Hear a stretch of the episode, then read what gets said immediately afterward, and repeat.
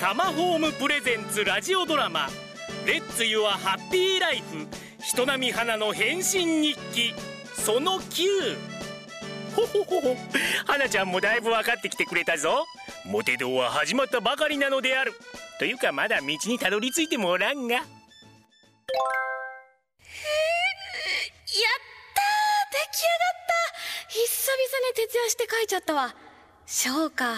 出してみようかないやでもねいやレンさんのためにも出してみよ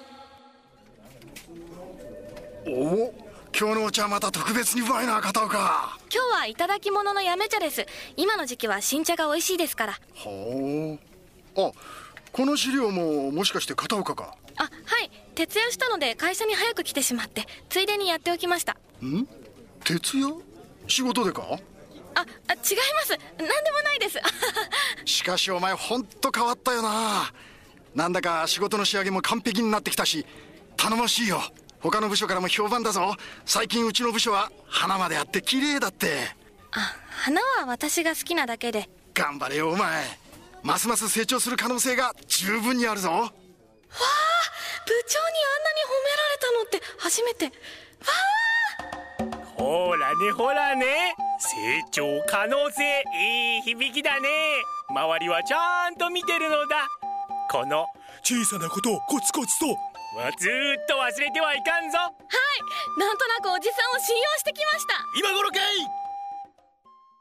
よーしお願いします頑張って書き上げましたこの気持ちが届きますようにえいは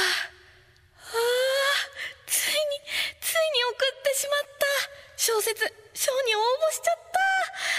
たまダメだと分かっててもチャレンジって面白いよねあら花花じゃないえあ光る光るじゃないうわ大学時代以来だね変わらないね花やっぱり光はもう結婚して子供もいるんだよねねえもし時間あったらお茶でもどうあちょうどお昼休みなの小説か私ね今だから言うけどあの頃の花の小説大好きだったんだよえ覚えてるのそういえば光によく見せてたよねうん切なくて優しくて癒されたそんな私なんて何の取り柄もないのにそんなとこ変わってないね花にはいいとこたくさんあるのにもったいないなでも小説を覚えていてくれたのは嬉しいよその奥ゆかしいとこが花のいいとこでもあるんだけどねだけど花の小説が世の中に出たら救われる女の子多いはずだよほれほれ花ちゃんが自分で勝手に悪いと判断しているところはプラスの部分だったりもするのだ昔の友人こそ客観的に見てくれてるだろうおじいさん今は出てこないでください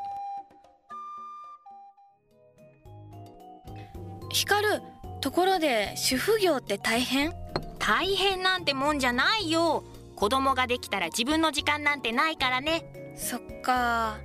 旦那さんを愛してる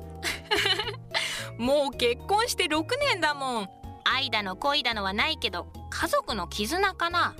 あったかいよ家族になるっていうのもねそっか憧れるなでも幸せなんて人それぞれだからさ花は恋人いないのいたらこんな顔してないよわかるでしょええでも変わってないとは言ったけど綺麗になったなって思ったよだからてっきり彼氏がいるのかなって嘘だいないんだいないいない片思いってやつかなへえ羨ましいななんかなんで結婚して片思いだとか誰かを好きでキュンキュンとかできないでしょ子供で手一杯だしねだから羨ましいそうかそんな気持ちを思い出すためにも花の小説を読みたいのよああなるほどねうん光今日会えてよかったほらね花ちゃん君が気づかないとこで君は誰かに求められているのだ